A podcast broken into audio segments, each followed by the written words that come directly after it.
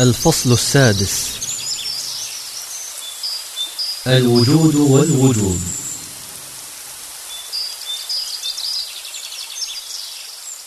إن أعظم معجزة على الإطلاق هي وجود هذا الوجود ولا يكاد يقترب شيء من عظمة هذه المعجزة. إنها أم المعجزات التي تشير حتما إلى شيء ما أو أحد ما فوق كل شيء. بهذه العبارة الحاسمة ختم الدكتور إريك ميتاكساس الأستاذ بجامعة براغر بحثه الجميل عن أشهر أقوال العلماء عن وجود الله. إريك ميتاكساس هو مؤلف وباحث أمريكي وأستاذ جامعي معاصر ولد عام 1963 من الميلاد. له اهتمامات بالتوثيق المسموع والمرئي عن الوجود والإيمان بالخالق يقوم بتقديمها بنفسه. وهذه العبارة مقتبسة من مقطع له على موقع اليوتيوب أورد فيه عبارات جميلة عن الصراع بين الملاحدة والمؤمنين بوجود الله. وإذا كان الإنسان حائرا في معرفة حقيقة وجوده الذي هو جزء يسير جدا من الوجود فكيف سيكون بمقدوره فهم الوجود كله؟ إن أفضل تعريف للوجود هو ذلك التعريف الذي يستطيع أن يفهمه أواسط الناس إن لم نقل بسطاؤهم فطريا. لأنك كلما تعمقت بمحاولة تعريف مضمون هذا المصطلح فلسفيا تعقد الأمر. وتفتقت عليك متاهات معرفية أخرى تحتاج هي بذاتها إلى تعريف وتصور خاص. والوجود هو ببساطة شديدة عدم العدم. ذكر ابن حزم أن المعتزلة يعدون المعدومات أشياء. انظر موسوعة الفلسفة. بدوي مرجع سابق. الجزء الثاني صفحة 71 إذ لا يمكن تعريف العدم إلا بالوجود بعد غيابه. وحتى العدم نفسه أصبح محيرا لأهل العقول والأفهام. فهل هو شيء أم لا شيء؟ فإذا لم يكن شيئا فكيف عرفناه وسميناه العدم؟ وإذا كان شيئا فكيف نميز بينه وبين الوجود المتعارف عليه؟ وهل ممكن تصوره بمبادئ التصورات الخمسة؟ الجنس والنوع والفصل والعرض الخاص والعرض العام؟ وهل له حد وجوهر؟ تعريفات الجنس هو جزء الماهية الذي هو أعم منها لصدقه عليها وعلى غيرها. النوع هو الكلي الذي هو تمام ماهية أفراده. الفصل الصفة التي تفصل بين الأجناس كالنطق المميز للإنسان عن جنس الحيوان. العرض الخاص كلي خارج عن الماهية مختص بها كالضحك المميز بين الناس. العرض العام هو الكلي الخارج عن الماهية الشامل لها ولغيرها والجوهر هو المادة الدائمة التي تتكون منها الأشياء ولا يتفق الفلاسفة على تعريف موحد لهذه الأشياء. انظر تاريخ الفلسفة الحديثة يوسف كرم بيروت لبنان. وتعريف الحد هو الوصف المحيط بمعنى الموصوف المميز له عن غيره انظر المستصفى الجزء الأول صفحة 12 وهل كل عدم عند الإنسان في الماضي بقي عدما في الحاضر؟ أم أصبح وجودا بعد اكتشافه؟ أم أثبت العلم أنه وجود ولكنه من نوع آخر؟ وهل عدم الشيء في ذهن الإنسان يكون عدما له في الوجود؟ وللوجود صور متعددة أهمها صورتان وجود ظاهري ووجود حقيقي. ومن غرائب هذا الوجود أن الوجود الظاهري موجود فقط في تصورات الإنسان ومجال إدراكه فتجده يخضع الوجود الحقيقي لمعايير عقله وتصوراته القاصرة ويعد ما يخرج عن ذلك إما منكرا أو غير موجود. وهذا ما يدفعنا للقول إن الوجود الظاهري العرفي لا يعكس وجودا مطلقا فقد يعكس فناء للشيء مع بقاء دليل عليه. ألا توجد نجوم فانية ومختفية تماما من السماء لكننا لا نزال نراها؟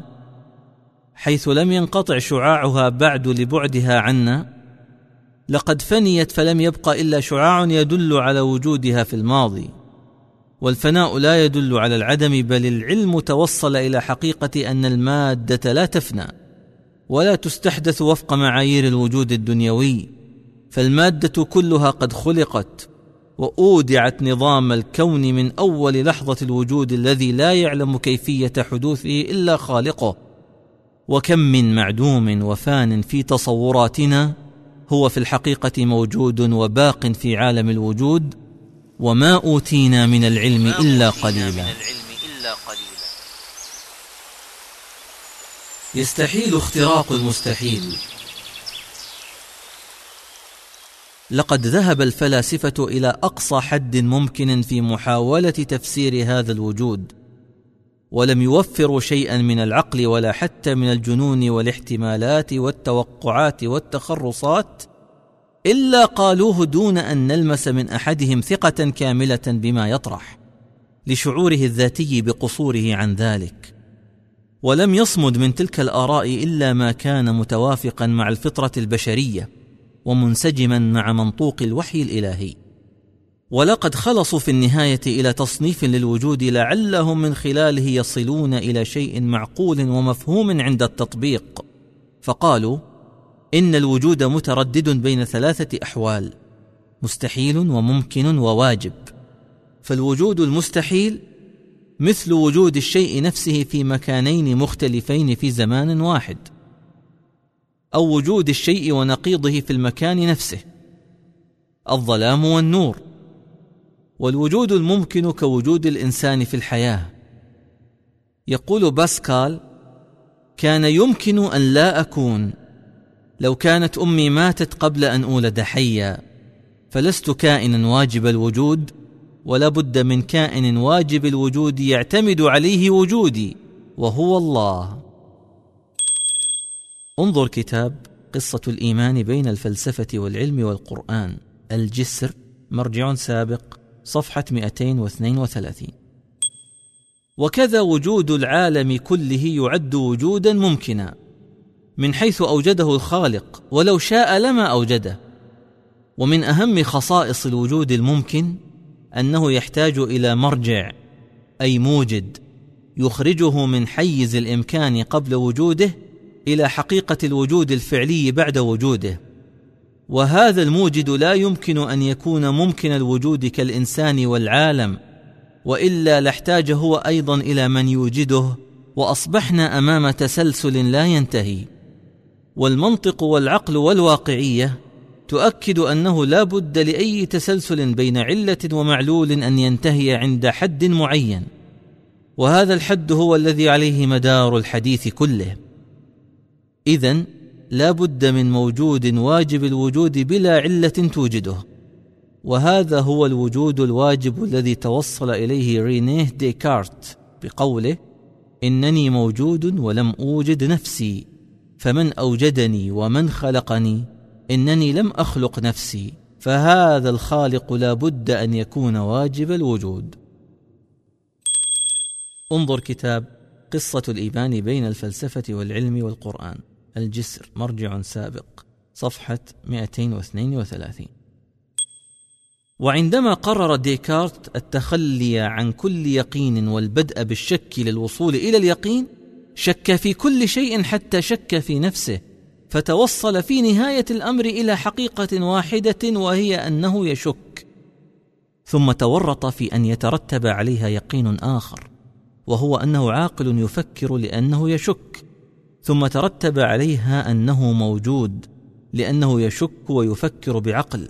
ثم ترتب عليها حقيقة رابعة أنه لم يوجد نفسه قطعا ولم يخلق نفسه من عدم فمن الذي أوجده من عدم؟ فقال لأني موجود فلا بد لي من خالق وهذا الخالق واجب الوجود لا يفتقر إلى من يوجده ولا بد أن يتصف بكل صفات الكمال وهذا الخالق هو الله بارئ كل شيء. انظر كتاب قصة الإيمان بين الفلسفة والعلم والقرآن مرجع سابق صفحة 128 انظر كيف ألقى بنفسه في بحار الشك هاربا من الحقيقة. فإذا بالحقيقة الأقوى تحيط به من كل جانب وتحاصره بقوة وتأخذ بتلابيبه نحو النور ويخرج منها أكثر إيمانا مما هرب منه. وقد أطلق على هذه الحالة التفكيرية لديكارت الكوجيتو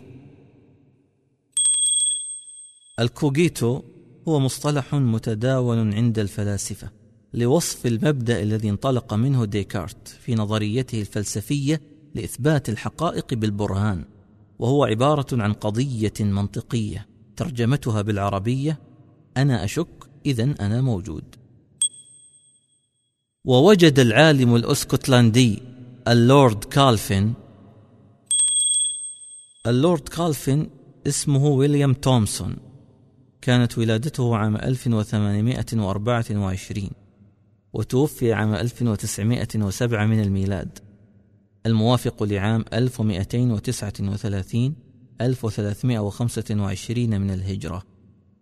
مؤسس الفيزياء الحديثة ومكتشف الصفر المطلق وهو أقصى انخفاض حراري للمادة. ولذلك سميت وحدة قياس درجة الحرارة المطلقة باسمه كالفين. انسايكلوبيديا بريتانيكا ويليام تومسون بارون كيلفين هارولد اي شارلين last updated 21 12 2013 ووجد العالم الأسكتلندي اللورد كالفين نفسه محاطا بهذه الحقيقة الإيمانية فيقول يتعذر على الإنسان أن يتصور بداية الحياة واستمرارها دون أن تكون هناك قوة خالقة مسيطرة. ولدينا براهين قاطعة وقوية على أن جميع الأشياء الحية تعتمد على خالق واحد أحدي أبدي. انظر كتاب قصة الإيمان بين الفلسفة والعلم والقرآن الجسر مرجع سابق صفحة 427 وعلى الرغم من كثرة محاولات الإنسان لتخطي عقبة تفسير الوجود بعيدا عن الوحي إلا أنها في نهاية المطاف لم تصل إلى شيء يعتمد عليه باطمئنان. بل هناك اعتراف صريح من ديكارت بضرورة الوحي لفهم الوحي فيقول أقدر ديننا لكن ما هو مؤكد هو أن طريق الحقيقة ليس مفتوحا للجهلة أكثر من العلماء. وأن الحقائق الدينية المنزلة إلينا فوق طاقة عقولنا. وللنجاح في اختبارها لا بد من طلب العون الإلهي. انظر كتاب فلسفة الدين مجموعة من المؤلفين بإشراف علي عبود المحمداوي. مقال الفلسفة والدين للكاتب مارك أونغلاري. ترجمة نور الدين علوش دار الأمان. الرباط طبعة الأولى عام 2012 من الميلاد صفحة 466 فما إن تتبع مقالات ومؤلفات المفكرين والفلاسفة والأدباء في رحلة خيال منطقي حول نظرتهم إلى الوجود إلا وتبدأ ترتخي حبالها وتتشتت أجزاؤها حتى يضطر أحدهم إلى الركون إلى أقرب ملاذ توفيقي توافقي عام يتشبث به. وتشعر وكأنه وجد نفسه في ورطة يريد الخلاص منها بأي طريقة تسد مسد هذا الفراغ المعرفي الذي يواجهه كل من أعرض عن وحي السماء. فلا يمكنه الحفاظ على مستوى العناد والتحدي الذي بدأه معك عندما كان متحمسا يريد تجلية الحقيقة وكشفها للإدراك. لقد حدث هذا الموقف المتقلب مع الفيلسوف اليوناني القديم ديموقريتس الأبديري. ديموقريطس الأبديري كانت ولادته عام 460 قبل الميلاد وتوفي عام 359 قبل الميلاد.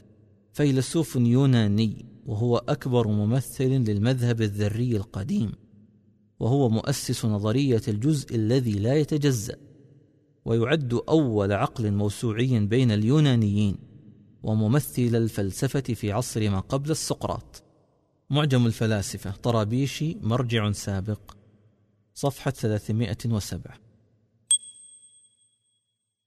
الذي يعد أول من قال إن الوجود هو الذرات والفراغ والحركة فقط وإن الضرورة العمياء دفعتها الحركة ثم التلاقي فالتشابك والتمازج. وهكذا بدأ الوجود. هكذا يتكلف التفسير السطحي مستميتا للوصول إلى شيء ما. ولكن تظهر الفطرة السليمة في كل مرحلة. فالذي انبرى له هو أنكساغورس. أنكساغوراس كانت ولادته عام 500 قبل الميلاد وكانت وفاته عام 428 قبل الميلاد. من أكثر فلاسفة اليونان أصالة وهو أول من فسر علميا ظاهرة الكسوف والخسوف. حوكم بالزندقة لجرأة نظرياته الكونية. معجم الفلاسفة طرابيشي مرجع سابق صفحة 106 فالذي انبرى له هو أناكساغورس الذي رد عليه بقوله من المستحيل على قوة عمياء أن تبدع هذا الجمال والنظام اللذين يتجليان في هذا العالم لأن القوة العمياء لا تنتج إلا الفوضى فالذي يحرك المادة هو الرشيد الحكيم. وهذه العبارة الفطرية من أناكساغورس دفعت أشهر الفلاسفة أرسطو أرسطوطاليس كانت ولادته عام 384 قبل الميلاد وتوفي عام 322 قبل الميلاد. فيلسوف يوناني ولد في مدينة أسطاغيرا وهو أشهر فلاسفة التاريخ الإنساني وهو مبتكر علم المنطق وصاحب لقب المعلم الأول ويعرف بفيلسوف الأخلاق والمنطق وهو معلم الإسكندر الأكبر. موسوعة الفلسفة بدوي. الجزء الأول صفحة 98 دفعت أشهر الفلاسفة أرسطو أن أثنى عليه قائلا إنه الوحيد الذي احتفظ برشده أمام هذيان الفلاسفة. انظر كتاب قصة الإيمان بين الفلسفة والعلم والقرآن. الجسر مرجع سابق. صفحة 33 إلى 55 فمن أين لهؤلاء المعترضين على ديمقريطس هذه النزعة الفطرية الصحيحة؟ لم يذكروا لنا أنهم تلقوها من رسول ولا نبي.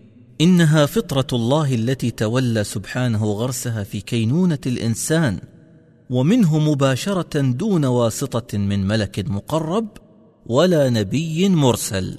قال تعالى واذ اخذ ربك من بني آدم من ظهورهم ذريتهم واشهدهم على انفسهم واشهدهم على انفسهم الست بربكم قالوا بلى شهدنا أن تقولوا يوم القيامة إنا كنا عن هذا غافلين.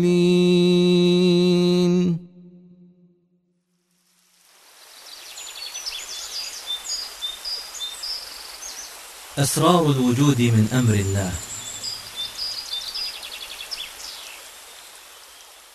لم يحسم الإنسان بشكل نهائي أي قضية تجريبية سوى الإيمان. لأنه استسلام وتسليم مطلق لا يخضع للعلم التجريبي والرصيد المعرفي للبشر. أما ما سوى ذلك فالمجال مفتوح للبحث والتطوير والمراجعة والنفي والإثبات. ومن الخطأ اعتقاد الحسم العلمي والمنطقي المجرد في كل مسألة في هذا الكون. لأن هذا مناف للحقيقة. فإذا كان الاختلاف في نتائج المقدمات المنطقية النظرية الميسرة للمرء واردا لتفاوت الأفهام وتباين المراحل التاريخية فإنه حتى في العلم التجريبي أو ما يطلق عليه الحس المعرفي التجريبي أيضا خلافات لم توقف عجلة العلم والبحث واستثمار الإيجابيات. بل وإثبات العجز عند حد معين من المعرفة. حقيقة واقعية لا ينقصها ولا ينقص علماءها شيء. وإذا كان الإلكترون من أصغر ما توصل إليه العلم في العصر الراهن فهل سأل أحدنا نفسه يوما مما يتكون هذا الجسيم الافتراضي الذي لا يمكن رؤيته بأي وسيلة؟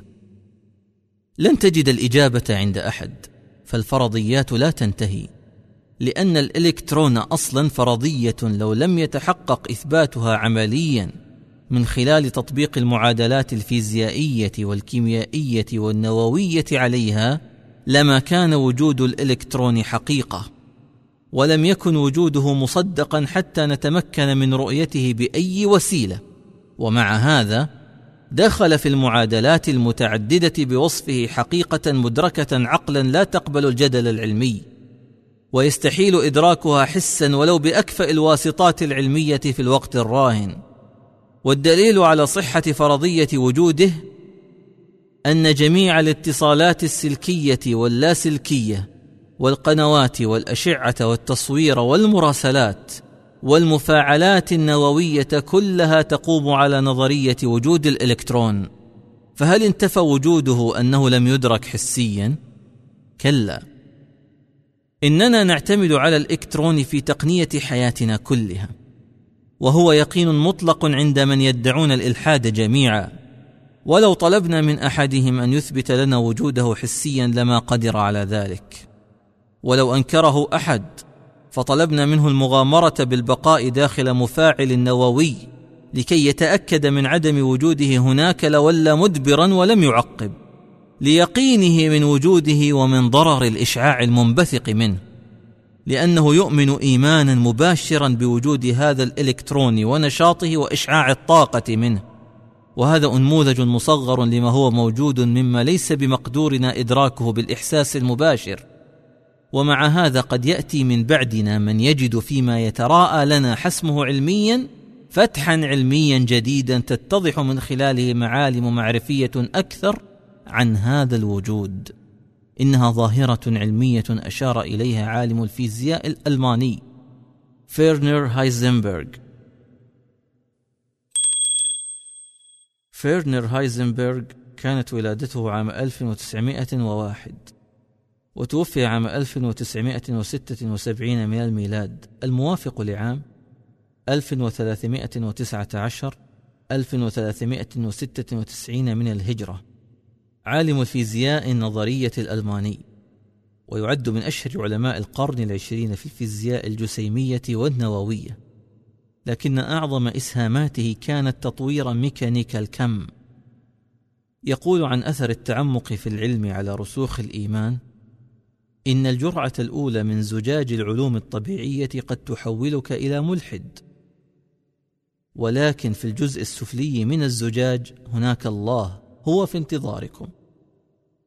ومع تحفظنا على هذه العبارة غير اللائقة بحق الله تعالى إلا أن مقصوده الحث على تواصل البحث المعرفي حتى نصل إلى الحقيقة إشارة إلى أن العلماء أكثر الناس معرفة بالله. انظر المبادئ الفيزيائية لنظرية الكم. فيرنر هايزنبرغ ترجمة محمد صبري عبد المطلب وانتصارات محمد حسن الشبكي. كلمات عربية للترجمة والنشر. طبعة الثانية عام 2011 من الميلاد. إنها ظاهرة علمية أشار إليها عالم الفيزياء الألماني فيرنر هايزنبرغ عندما وضع مبدأ عدم اليقين في علم الفيزياء الذي أصبح من أهم مبادئ الفيزياء الحديثة. والذي ينص على استحالة معرفة سرعة الإلكترون وتحديد مكانه من قبل الإنسان في آن واحد. واقعيا ليس أمامه إلا نصف الحقيقة. إما أن يعرف السرعة أو يحدد المكان. وهنا تقف قدرة الإنسان.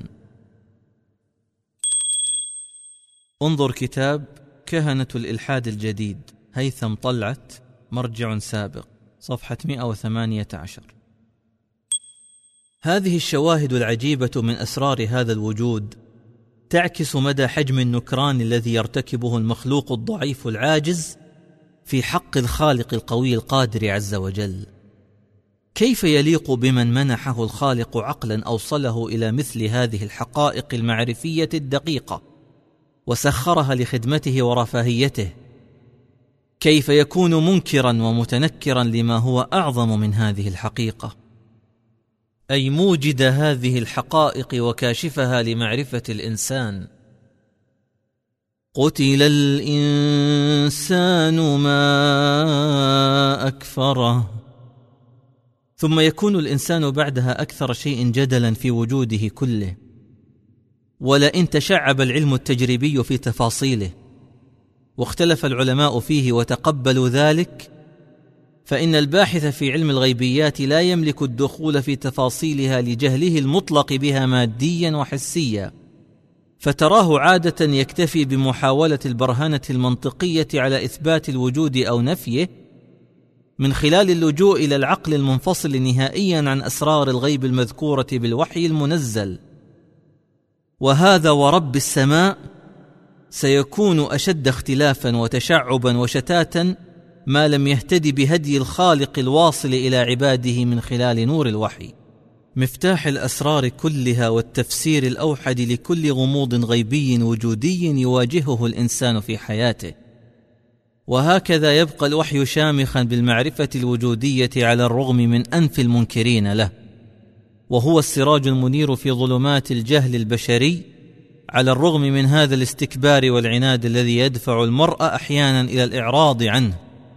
ولكن لا مناص له من اللجوء إليه في نهاية المطاف. وإلا فسيبقى الخلق أجمعون أمام فراغ العقول الذي لا ينتهي. وتضيع منهم الساعات والأيام والأسابيع والشهور والسنون والأعمار في جدال متصل لا فائدة منه. جدلية الإيمان بوجود الله. الإيمان بوجود الله تعالى هو أكبر قضية تواجه الفكر البشريه في الدنيا على الإطلاق وهي أولوية فوق جميع الأديان والعبادات. ولا يوجد عاقل قديما ولا حديثا إلا وتناولها سرا أو علانية أي إنها قضية القضايا الوجودية. والإيمان بوجود الله هو الإيمان الأول وهو مفتاح كل شفرة معرفية في عالم الكون.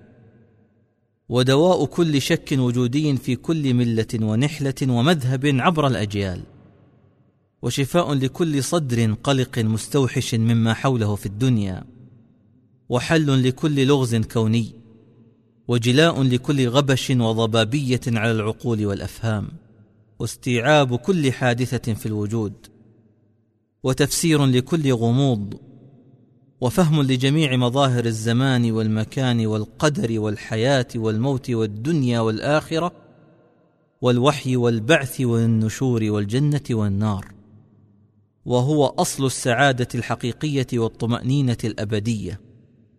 وهذا يعني أن الإيمان بوجود الله هو سر التوازن النفسي الوجودي بين الأحياء والأموات والماضي والمستقبل والوجود والعدم والدنيا والآخرة.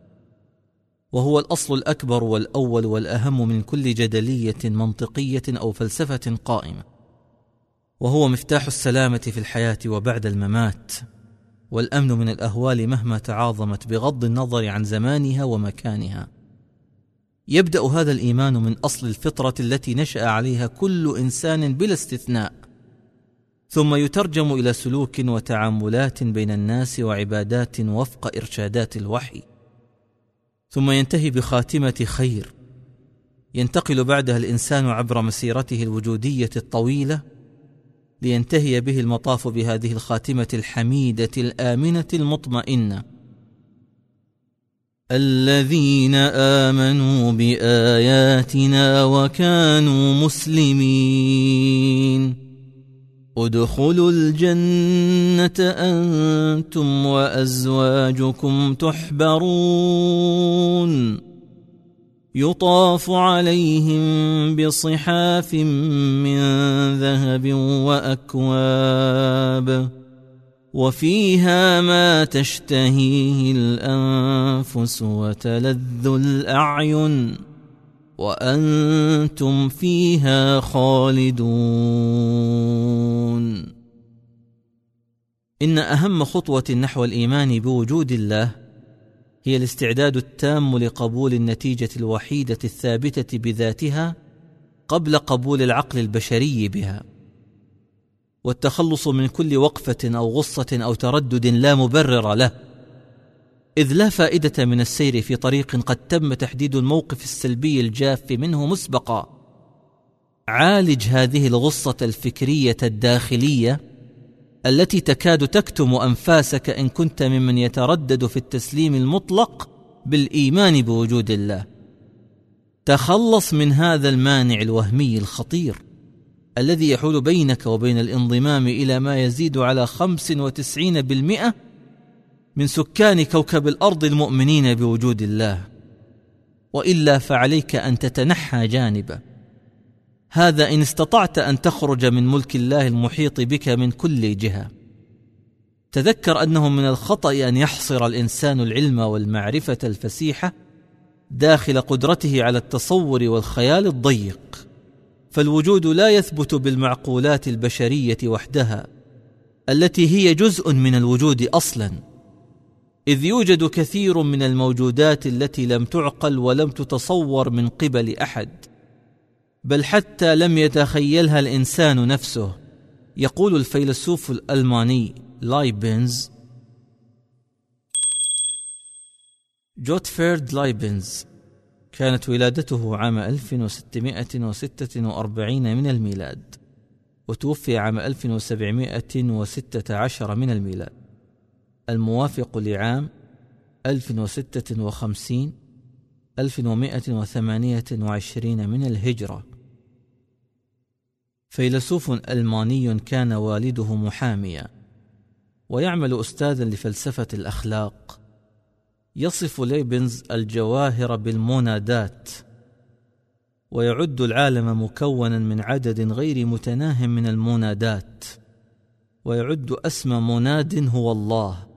الخالق لجميع المنادات وهو أزلي وحكيم بصورة مطلقة. انظر تاريخ الفلسفة الحديثة. ويليام رايت. ترجمة محمود سيد أحمد. تقديم ومراجعة إمام عبد الفتاح إمام. التنوير للطباعة والنشر. طبعة الأولى عام 2010 من الميلاد بيروت لبنان صفحة 131 يقول الفيلسوف الألماني لايبنز إذا كانت عقولكم لا يمكن أن تتصور هذا الإله فلا يلزم من ذلك عدم وجوده إذ إن كثيرا من الحقائق لم تتمكنوا من تصورها حق التصور وتكون في الحقيقة موجودة. انظر كتاب قصة الإيمان بين الفلسفة والعلم والقرآن الجسر مرجع سابق صفحة 208 ويقول أنسلم. أنسلم كانت ولادته عام 1033 وتوفي عام 1109 من الميلاد. الموافق لعام 424 502 من الهجرة. فيلسوف إيطالي من أبرز فلاسفة العصور الوسطى وصاحب الحجة الوجودية لإثبات وجود الله. انظر موسوعة الفلسفة بدوي مرجع سابق الجزء الأول صفحة 233 ويقول أنسلم نحن نفهم الله بأنه الموجود الذي لا يمكن للإنسان أن يتصور أعظم منه. ثم يستدرك بعد أن تصور أن تصور الإنسان محدود فيوضح أن وجوده لا يقتصر على تصورنا. بل يوجد في الواقع الحقيقي ولكي يكون الأعظم فلا بد أن يكون موجودا لأن الوجود بذاته كمال. انظر كتاب الفلسفة ببساطة ويلسون مرجع سابق صفحة 251 لا بد من تنظيف الطريق المؤدي إلى الإيمان الصحيح من كل عائق. ومن الطبيعي أن ندعوك إن كان لديك مشكلة مع قضية الإيمان بوجود الله إلى أن تشخصها تشخيصا دقيقا وأن تكون صريحا مع ذاتك ليتبين لك. هل كانت مجرد تقليد للتائهين ممن سبقوك تظن أنهم على بصيرة؟ أم أنها إشكالية داخلية ذاتية تحتاج إلى علاج بالنور المبين؟ أم أنك على يقين بوجود الله مع قلق حميد لا تحتاج معه إلا إلى المجاهدة للثبات عليه؟ ومهما تكن حقيقة تلك المشكلة وحجمها فإنه يبقى الإيمان بوجود الله هو الخيار الذي لا خيار بعده بل لا خيار معه. فأنت قادم إلى الله لا محالة وعليك الاستعداد. ولمن لديه أي شائبة في هذا الأمر فلينصت إلى فطرته التي ستصرخ من داخله مهما كابر قائلة له ويلك آمن إن وعد الله حق. دون أن تلتفت إلى أي شيء مما قد يكون عائقا لك دون الإيمان بالله. وإن العاقل لا يعجب كل العجب أن يكون في الإيمان بالله. كل هذه المنافع المعرفية والخيرات والأمان والطمأنينة في الحياة وبعد الممات ثم تجد من يتلكأ أو يتردد أو يستنكف أن يكون عبدا لله. فيحرم نفسه هذا النعيم العظيم ويلزم نفسه دوائر الشقاء والشك والتيه والقلق الدائم. وهو أينما تحرك أو سكن فهو ضمن ملك الله الذي لا مفر منه ولا مهرب للإنسان عنه آمن به أم لم يؤمن.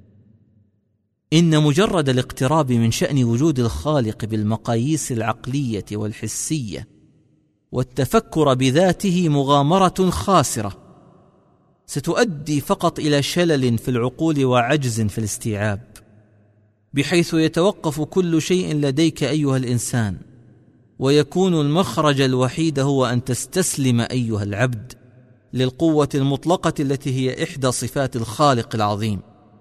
وستصل إلى هذه النتيجة مهما كان مستوى تفكيرك وحدة ذكائك. ومهما سلكت من طرق للوصول إليها ستستسلم لسيدك لا مناص من ذلك. وسيصبح مجرد تفكيرك في السؤال من خلق الله؟ تفكيرا غبيا جدا ومستعصيا جدا ومستحيلا جدا. اطرح هذا السؤال سرا وعلانية.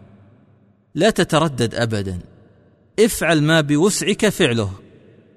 ليس أمامك إلا الاصطدام بصخرة الحقيقة. وهي العجز التام بالأمس واليوم وغدا. منذ الأزل وحتى الأبد ومستقبلا سيبقى التحدي فيه قائما. هنا طبعا تقف ويرتد إليك عقلك عاجزا. كما ارتد إليك بصرك من قبل خاسئا وهو حسير. إنه الإيمان الحق والاستسلام المطلق للخلاق العليم جل جلاله. وهنا فقط يجب أن تنتهي كما أمرك سيد المؤمنين صلى الله عليه وسلم. هذه هي الحقيقة الكبرى وهذا هو الحق المبين. الإيمان بوجود الخالق مسلمة وجودية كونية وموقف حازم يجب اتخاذه من كل مخلوق من أجل توازن المعارف الوجودية كلها في الحياة وبعد الممات. إذ لا يتصور وجود دون موجد على الإطلاق إلا وجود من لا موجد له وهو الخالق الأول المتصف بصفات الكمال التي يهيمن بها على كل شيء. ولا يوجد موجد لهذا الوجود غيره. هذه هي سبيل المؤمنين في الإيمان. وكل ادعاءات التهرب عن هذه الحقيقة عبثية فاشلة. وأي إنسان لم يعجبه هذا الموقف فعليه أن ينسحب من المشهد إن استطاع. وليختر له عالما آخر يعيش فيه غير عالم الله. وليبحث عمن يؤويه ويحميك إن استطاع إلى ذلك سبيلا. قطعا لا مفر له ولا مهرب من هذا المجال الكوني الذي حكم خالقه وقدر فقال إن إلى ربك الرجعى وقال وأن إلى ربك المنتهى. تذكر جيدا أيها الإنسان أنك مخلوق مدرج في ملك مالك الملك محصور داخل هيمنته وسلطانه. طمأنينتك بالإيمان ووحشتك بفقدانه. وهذه الوحشة نوع من اليقين القوي لما ستواجهه من تبعات لو فقدت الإيمان. إذ لو لم تكن متأكدا مما سيواجهك لما تغشاك هذا الرعب من فقدان الإيمان. وكأنك تقر بكل جوارحك أنك خاضع تماما لله القائل أفغير دين الله يبغون وله أسلم من في السماوات والأرض وله أسلم من في السماوات والأرض طوعا وكرها وإليه يرجعون. أنصت جيدا يا رعاك الله. لن تأمن من وحشة الوجود المحدقة بك إلا بالفرار في اتجاه واحد ونحو منفذ واحد ومخرج واحد. إنه الفرار إلى من قد توسوس لك نفسك أحيانا بإنكار وجوده. بينما يحيط بك الرعب والوحشة من كل جانب من دونه. ولا منجى لك منها إلا بقبول هذا العرض الآمن منه وحده لا شريك له. قال تعالى مناديا بني آدم ففروا إلى الله إني لكم منه نذير مبين. ولا تجعلوا مع الله إلها آخر. إني لكم منه نذير مبين.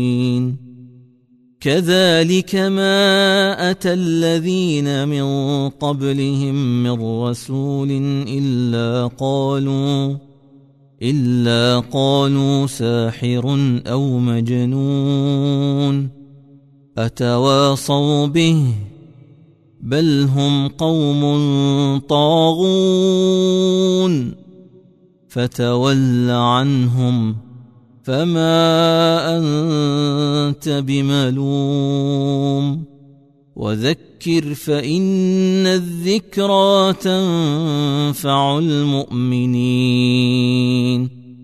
وما خلقت الجن والانس الا ليعبدون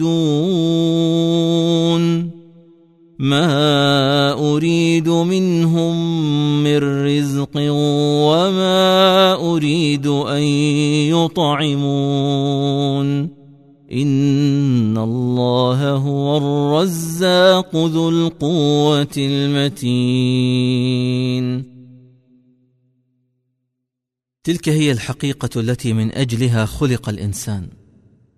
ونزل الوحي. وارسل الرسل ونصب الصراط خلقت الجنة والنار. فالأمر كله يدور حول محور واحد وحقيقة راسخة. ليس بالضرورة أن يقبلها العقل بالبرهان لكن يستحيل عليه تجاهلها بالفطرة والوجدان. حقيقة لا تتأثر بإنكار المنكرين ولا جحود الجاحدين. كانت ولا تزال باقية تحدت وتتحدى وستتحدى كل من أنكرها.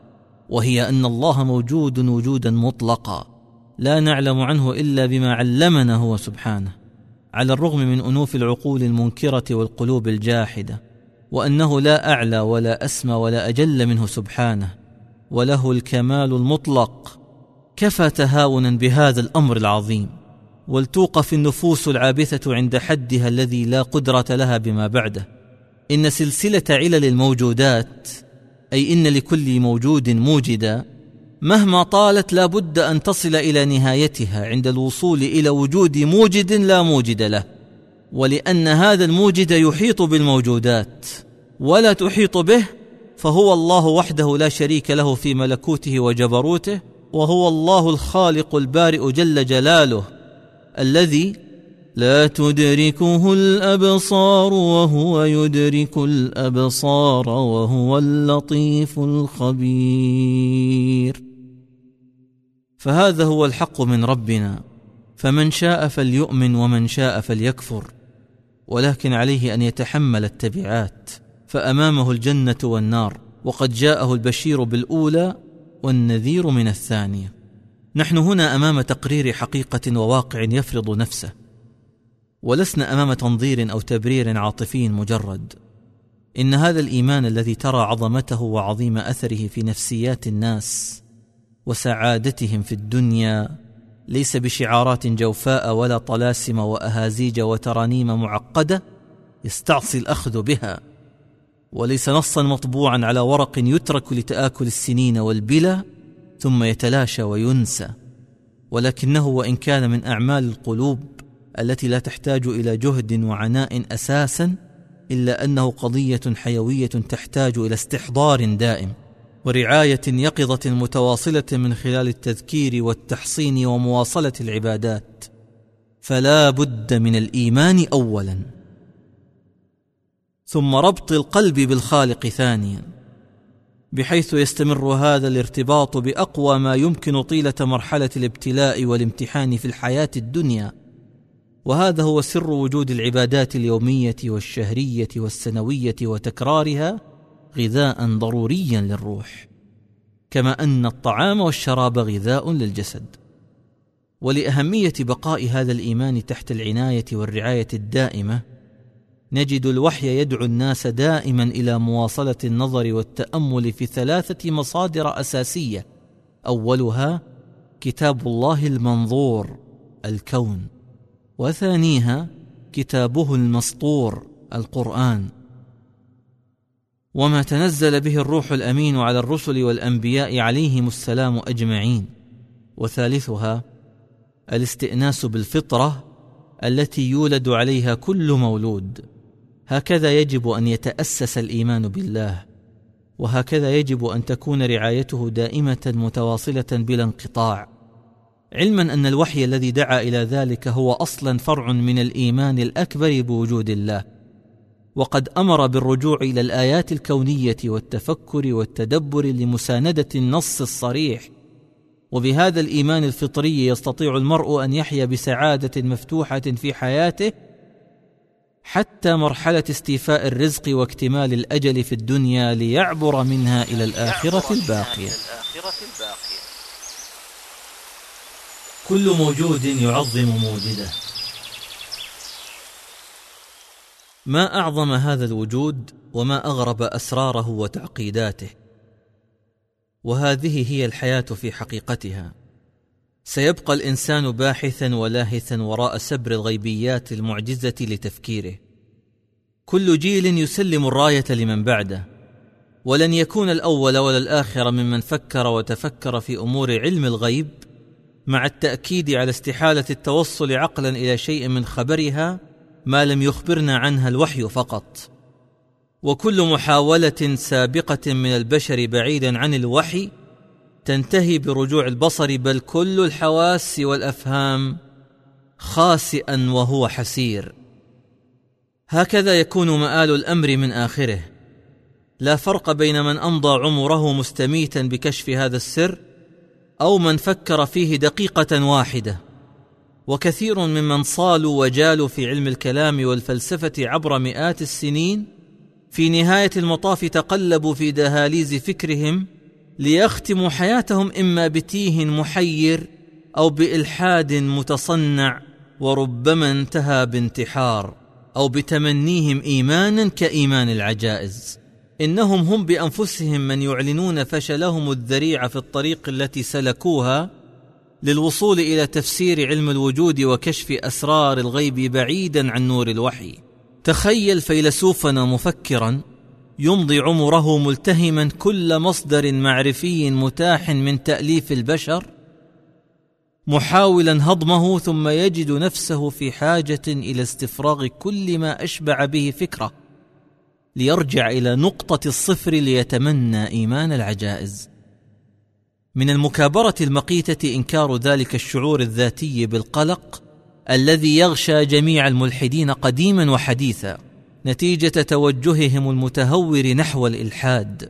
لا تستمع إلى مكابرتهم الصاخبة بل راقب سلوكهم العفوي في أثناء الأزمات والكوارث. سيتضح جليا كم من الملحدين قد قفز لنتيجة الإنكار دون أن يعلم أن براهين الإقرار أكثر من أن تحصى. بينما براهين النفي معدومة ومع ذلك يكابرون. ماذا لو وجهنا سؤالا بسيطا لكل ملحد وقلنا له لقد قررت أن تلحد ومن ثم ألحدت أليس كذلك؟ ثم ماذا؟ هل عالجت المعضلة النفسية لديك بالإلحاد هذا؟ وهل سكنت روحك الشاردة؟ لماذا هذه الاستماتة في نفي وجود الخالق؟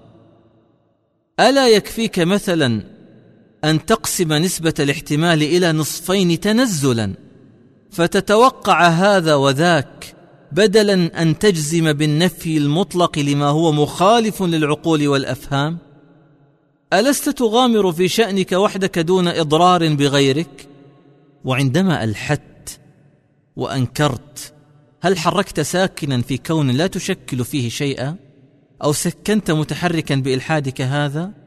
هل سيؤثر قرارك هذا في غير نفسك التي أمرتك بهذا السوء؟ وهل سيتحمل تبعاته غيرك؟ أليس هذا هو الجنون بعينه؟ ألا تدرك أنه لا ضير منك ولا من إلحادك إلا على نفسك أنت؟ ولئن اخترت هذا الطريق معاندا ومكابرا فلتذهب أنت وحدك بعده وبسببه إلى الجحيم غير مأسوف عليك من باقي الخلق الذين هم أكبر وأبقى وأعدل وأهدى منك في الوجود. لا يحملون ما قد تحمله من كبر وصدود. على بصيرة من الأمر تلمسوا طريق النجاة ففرحوا به. وفوق ذلك يسبحون بحمد خالقهم وخالقك حتى لو أعرضت عن ذلك. وأكثر من ذلك أيضا هم مع ربهم الذي يحبهم ويحبونه ووعدهم بكل أمان وسعادة وكل ذلك بيده. وكما تولى شأنهم قبل وجودهم فقد تكفل برعايتهم بعد موتهم بوعد كله البشرى لهم ولذرياتهم من بعدهم ولن يضارهم أو يعذبهم وهو يحبهم. الفطرة أقوى وأبقى من المنطق. شأن الإيمان بالله أمر كوني أعظم من كل مخلوق فضلا على عقول البشر القاصرة. إنه لا مقام لآراء البشر المتناثرة ممن حاولوا المستحيل دون جدوى. يخطئ من يتصور أنه لا بد أن يلم بجميع كتب الفلسفة والمنطق حتى يصبح قادرا على تجاوز معوقات الإيمان ويدحض عن نفسه وساوس الشيطان. والحقيقة أنك أخي المؤمن غني بالفطرة والوحي ولست مضطرا إلى تفاصيل سجالات المتخصصين بعلم الكلام ولا بمنطق الفلاسفة الممل. الذي لم يوصلهم إلى كلمة سواء في أي قضية جدلية تناولوها. فلا تكترث عندما يتفيهق المتفيهقون ويتنطع المتنطعون بمصطلحاتهم فتظن أن عدم فهمك لها إنما هو قصور منك بعلم ضروري أو أنك حرمت علما نافعا في حياتك. تذكر نعمة الفطرة التي فطرك الله عليها وانطلق منها لكي تكون مؤمنا سعيدا.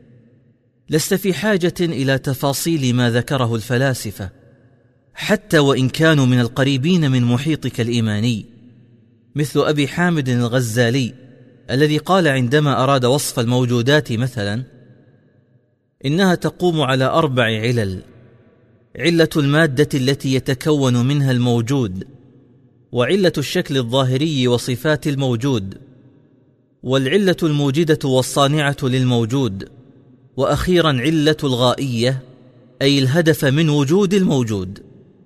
لقد ذكر الغزالي هذا التصنيف للعلل كي يبرهن على استحالة معرفة العلة الغائية إلا من خلال خبر يصلنا من العلة الفاعلة. وهذا تفسير يصلح للجدل أكثر منه لتجلية الغبش وترسيخ الإيمان الفطري.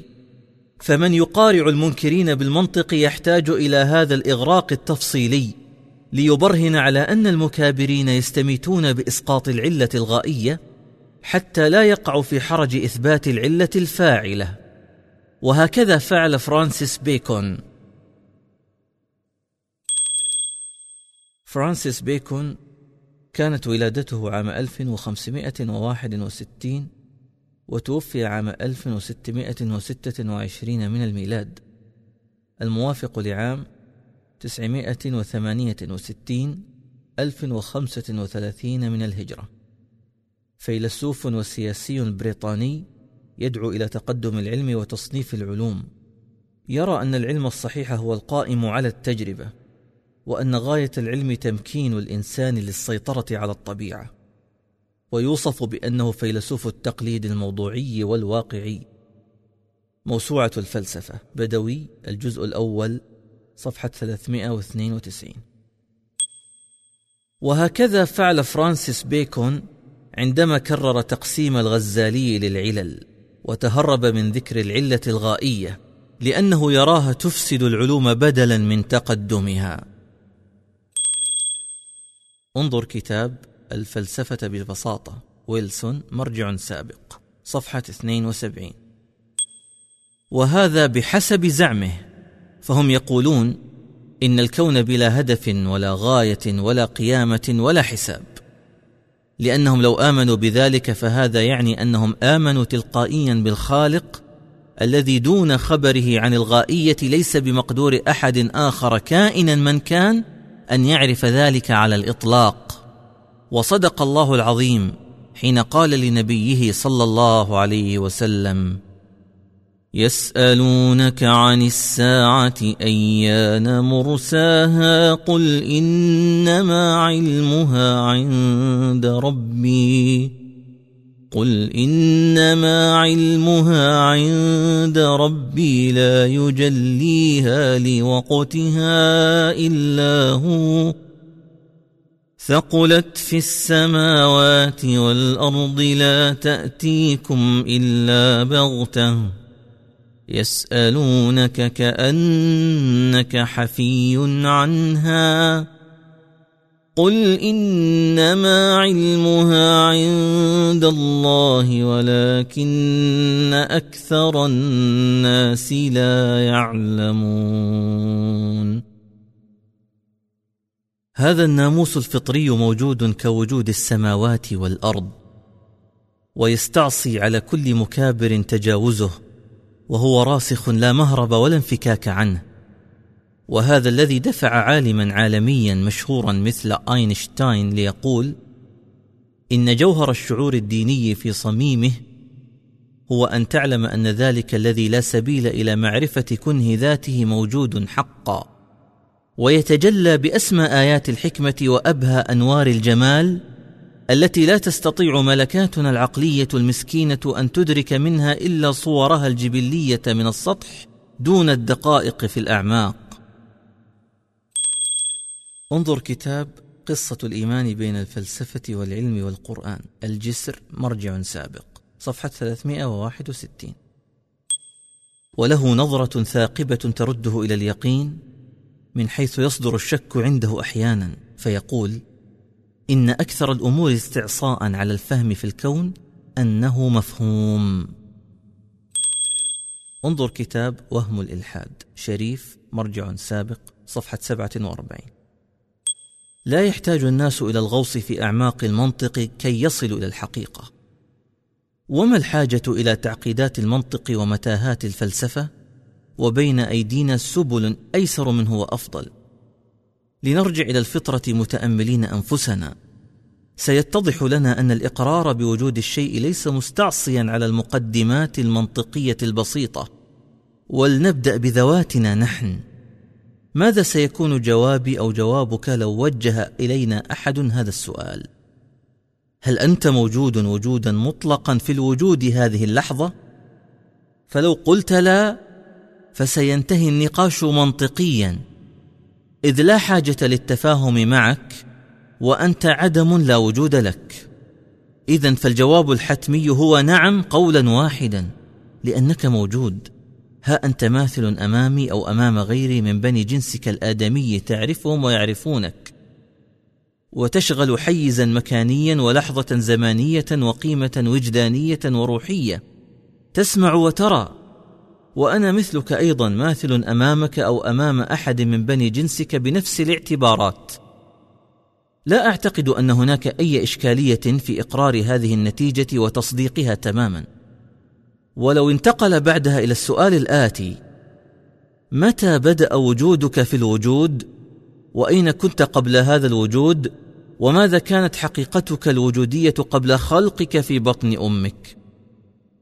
أي إجابة عن هذه التساؤلات توجب عليك الرجوع بأفكارك عبر سلسلة معرفية عقلية بأثر رجعي دون أن تصحبك أعضاؤك الحسية لترسم صورة خيالية عنك اعتبرتها أنت من جهتك نهائية وحقيقة لا مراء فيها. فصدقتها بلا تردد علما أن مصدرها العقل وحده. لقد فكرت في عالم ما قبل ولادتك وقدرت وأيقنت يقينا مطلقا وصدقت فورا ما توصل إليه عقلك بأنك موجود. وأخذت هذا الأمر مأخذ الحقيقة المطلقة. وكأنك حي تراقب التاريخ المتقلب منذ القدم إلى لحظتك هذه. بل وتصورت وجودك في ظهر أبيك وفي رحم أمك في مراحل قطعا لم تكن قادرا على فهمها والإحساس بها في حينها. لكنك الآن تتصور بأثر رجعي أنك كنت بعقل وأنت منطو في الرحم. هذا إن لم تتصور أنك نطفة تعقل حينها. علما أنك لم تشهد من عالمك ذلك شيئا فيما قبل الخلق ولكنك وللعجب مؤمن به حق الإيمان. يحدث كل هذا والعالم كله لا يمكن له معرفة حال الجنين القادم ولا حياته ولا موته. ولم يأت أحد من أهل العلم والمعرفة ليحدثنا عنك وعن شخصيتك وذاتك قبل خلقك وقبل وجودك وكيف وجدت لأول مرة. وأنت الآن لست على علم يقيني عن حالك قبل هذا الوجود. كيف كنت ومن أين أتيت وما القوى التي ستتدخل في تلك اللحظة حتى انتجتك بشرا سويا كما أنت الآن؟ قطعا لا تملك إجابة. لأنك لم تشهد الخلق الأول ولست معنيا بالخلق ولا يتوقف الخلق والوجود الكوني عليك ولا على خيالك أو تصديقك أو تكذيبك. أولا يذكر الإنسان أنا خلقناه من قبل ولم يك شيئا. لقد وجدت نفسك بشرا سويا جاهزا ماثلا أمام الواقع مضافا إلى هذا الوجود دون أي تدخل أو معرفة أو اختيار منك أو شهادة من المخلوقين على الخلق. فيا ترى أتصدق مراحل تنقلات شأنك البسيط بكل هذا اليقين دون أن تراه؟ وتستكثر على نفسك إيمانها بالخالق الذي شأنه أعظم وأكبر وأجل على الرغم من كل ما تراه من آيات بينات. فما أجرأك على قدر من هذا كله قدره وتقديره وهو الذي خلقك وصورك. أولم ير الإنسان أنا خلقناه من نطفة فإذا هو خصيم مبين. ولئن كنت موجودا هذه اللحظة حسيا ومعنويا زمانا ومكانا وتفكر بكل حرية واختيار فأنت لا تستطيع أبدا تتبع هذا الإحساس الحقيقي بأثر رجعي عن وجودك قبل خلقك في بطن أمك. إذ لم يكن بمقدورك تقدير القدر ولا رد عقارب الزمان والمكان للوراء لتسترد علينا صورة الحدث في حينه وأنت عاجز. لقد كنت معدوم الإحساس والإدراك وأنت تتشكل في عالم الوجود. حتى بعد أن أصبحت رضيعا يدب على صدر أمه متلمسا فقط ثديها للرضاع غير قادر على خدمة نفسك في أي شيء على الإطلاق. ولم يكن بمقدور أحد ممن حولك أيضا أن يفعل ذلك. فكلهم داخلون في هذا التحدي المطلق ليس فقط في الماضي ولا الحاضر. بل حتى في المستقبل. نعم كل المستقبل مهما طال الزمن كلهم يفترضون ويرجحون ويستميتون في سياق البراهين والحجج وأنت لا تملك أي جواب شاف كاف عن حالك قبل وجودك. وكيف وجدت؟ سوى هذه التخيلات والتصور العقلي المجرد. الذي لا تتردد لحظة بتصديقه والإيمان به إيمانا مطلقا لارتباطه بشأنك. قطعا لقد كنت يا أيها الإنسان شيئا ما قبل ظهورك على ساحة الحياة لكننا لا نعلمه. قطعا لقد كان وجودك عبارة عن ملف معلوماتي متكامل لا يقدر الإنسان على رؤيته بالعين لصغره. ولكنه ينتقل بمعلوماته المعقدة سرا بين أصلاب أجدادك الأوائل حتى وصل إلى أبيك. وجزء آخر من ملفات شخصيتك قادم من جداتك حتى وصل إلى أمك. بمعلومات في غاية التعقيد والثراء والانضباط الوراثي العجيب. يرعاه من يرعاه لك وأنت غائب حتى استقر الملف المتداول من صلب أبيك في رحم أمك. فتشكلت لنا بشرا سويا بصفاتك وسلوكياتك ونفسيتك ولونك وصحتك ومرضك وعقمك وإنجابك. لم تكن راعيا لذلك ولا موجدا له ولا مشرفا عليه ولكنه كان يسير على ما يرام. ولولا تشكلك بهيئتك هذه الماثلة أمامنا الآن ما علمنا خبرك أموجود أنت قبل ذلك أم لا. وعلى أي صورة ولون سيكون تركيبك ومظهرك؟ وعلى هذا قبلنا بما قبلت به عن نفسك بإيمانك أنك كنت موجودا حتى قبل ظهورك للعيان؟ ايمانا لا تقبل أن يخدشه خادش ولا ينكره منكر. أي إنك بعد أن مثلت أمامنا كشفت لنا شيئا عنك في الماضي. ونحن معك قد آمنا به كما آمنت به عقلا وليس حسا. كإيماننا بوجودك الآن عقلا وحسا. أنت موجود حسنا. فهل علمت أن وجودك هذا بذاته دليل قطعي من أدلة لا نهائية على وجود الله خالقك وخالق كل شيء؟ ألا ترى أن جل الغيبيات التي تجد أحيانا حرجا في تصديقها هي إلى حد كبير من هذا النوع الطبيعي من حال هيئتك قبل ولادتك. إن لم تكن تلك الغيبيات أوضح منه وأوسع وأيسر تصديقا. لقد جعلت من قرائن بسيطة من شأنك الخاص براهين قطعية على صحة وجود الشيء الذي يعنيك وهو وجودك حتى لو لم تره. فلم جعلت شأنك هذا يقينا؟ واعتبرت شأن وجود الخالق امرا يحتاج إلى مزيد من البراهين والإثبات. علما أن فيه من البراهين المساندة للإيمان به ما لا تستطيع حصرها ولا استيعابها ولكنها ليست إلا لمن قال الله عنهم إن في ذلك لذكرى لمن كان له قلب. لمن كان له قلب أو ألقى السمع وهو شهيد. أرجو أن لا تكون قد قررت مسبقا أنك لست منهم. الحاضر بين حسرة الماضي ورهبة المستقبل. يجد الإنسان نفسه غالبا بين معضلتين كبيرتين. استيعاب أحداث الماضي المنفلتة منه واستشراف المستقبل المخيف له ويشعر بالعجز عن الإلمام بتفاصيل الماضي الذي يحمل سجلاته فيه وينتظر كشفها يوما ما.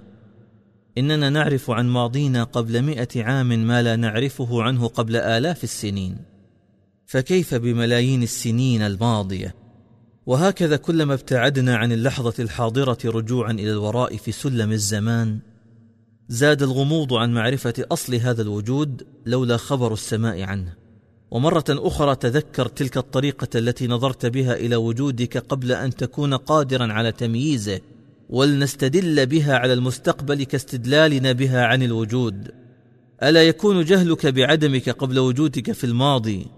مع أنه حقيقة أدت إلى وجودك الآن بشرا سويا مشابها تماما لتوجسك مما بعد وجودك في المستقبل وبعد موتك لما سوف تكتشفه في حينه مع أن أحداث المستقبل كلها ستصبح حقيقة. وستجد نفسك أمامها وجها لوجه كما وجدت نفسك وجها لوجه مع حقيقة وجودك. ألا يكون هناك استمرار لوجودك في حياة أخرى؟ لا يشترط بقاء الحس والتمييز الدنيوي عبر الطريق إليها في عوالم أخرى لها نواميسها الخاصة. نعيم قبر وعذابه وبعث ونشور ومحشر وجنة ونار.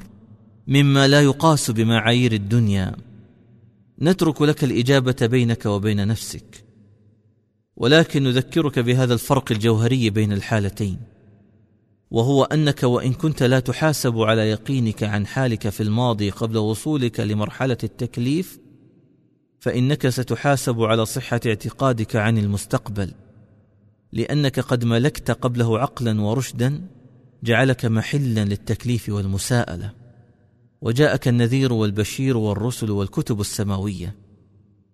إن الخطر كل الخطر أن تتردد ولو لحظة في مجاهدة النفس على حسم الأمر بالإيمان المطلق بأن حقيقة مستقبلية كبرى ستواجهها حتما كما واجهت وجودك الآن. وآمنت بمادة جسمك قبل وجودك دون أن تملك أدوات حسية أو حتى عقلا في حينه تشهد خلقك. فكيف والحال أن الذي صنعك وأوجدك وأوجد جدك وجد جدك هو الذي أخبرك أصلا عن أسرار حياتك وما بعدها ومن أصدق من الله حديثا. لقد استقبلت خبر السماء وأنت في مرحلة التلقي والاستجابة عن خبر مستقبلك القادم يوم القيامة قبل وقوعه. اذا لا يقبل منك أن تعتقد أن نهاية الأمر ستكون بنهايتك الحسية بالموت والفناء كما يعتقد الدهريون مثلا. في الوقت الذي تجهل فيه كيف قدمت إلى هذا الوجود أصلا. لكنك قطعا تعلم من داخل نفسك حقيقة النشأة الأولى علم اليقين. تعلم على الأقل تسلسل أجدادك من قبلك لعدة قرون. تؤمن أن أصلك شيء ما تجهل حقيقته. وتؤمن بوجوده لأنه هو الذي أدى إلى وجودك اليوم. والإيمان بالله أولى من ذلك كله ولا مقارنة. فلا مناص من إيمان مطلق يخضع معه كل شيء لله وحده والتوقف فورا عن اللهث وراء السراب العقيم. أيها الإنسان لا مفر لك من الإقرار بالحقيقة وهي أنك ضعيف أمام مسرح الوجود كله وستبقى كذلك أمام أسراره وغيبياته ولن تستطيع أن تجد جوابا شافيا كافيا عن حقيقة وجودك وتفاصيله. في الماضي والحاضر والمستقبل إلا من نور الوحي فقط الذي هو كلام صانع ومدبر هذا الوجود الذي أحاط بعلمه وأخضعه له كله وهو الذي أخبرنا عن هذا مختصرا في هذه الآية الكريمة التي نقف عندها اجلالا واستسلاما وتسليما لأنه لم يصمد في الميدان الجدلي بالحق إلا مثلها من الوحي. ألم تعلم أن الله يعلم ما في السماء والأرض؟ إن ذلك في كتاب. إن ذلك على الله يسير. ورب السماء والأرض إن ذلك على من خلق كل شيء ليسير ويسير. فوا خجلاه من العظيم عز وجل أن نجدف في هذه الجدليات التي لم تغن عنا من الحقيقة شيئا. ألا يقطر دمع العين الباصرة حياء من جدالنا في حق الله الذي أنشأنا أول مرة؟ وسينشئنا النشأة الآخرة.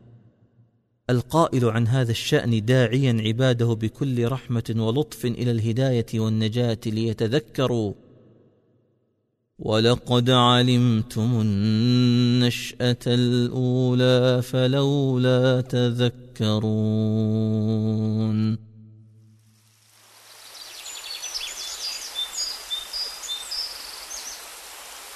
من أحق بالربوبية؟ قد يفهم بعض القراء الكرام أن الإجابة عن هذا السؤال مجرد شكل من أشكال الحكم في مسألة نزاع بيننا نحن البشر. كلا لا بد أن نتذكر أننا لسنا في موقع الحياد ولا المتفرج. نحن جزء من المشهد بل نحن الجزء الأضعف جدا منه. علاوة على حاجتنا وفقرنا إلى الانحياز الكلي للخالق في كل شيء على الإطلاق. وعندما نقول من أحق بالربوبية؟ فالمقصود هنا سؤال الإقرار والاعتراف بالحق لمن استحق هذا الحق بوجودنا أو بعدمه. وليس سؤال الاستفسار والحكم له به قسمة وهو الغني عن خلقه أجمعين وهو الرب والإله الواحد. ولسنا في مقام من يفعل ذلك في حق من يملك أمرنا كله ويخلق ما يشاء. ويصطفي من يشاء ويعز من يشاء ويذل من يشاء. ومهما بلغ بنا التنزل في الجدل فلا يمكن أن نتجاهل هذا الحياء من الخلاق العظيم عز وجل. كيف لا وهو القائل سبحانه؟ وما قدر الله حق قدره والارض جميعا قبضته يوم القيامه والارض جميعا قبضته يوم القيامه والسماوات مطويات بيمينه سبحانه وتعالى عما يشركون.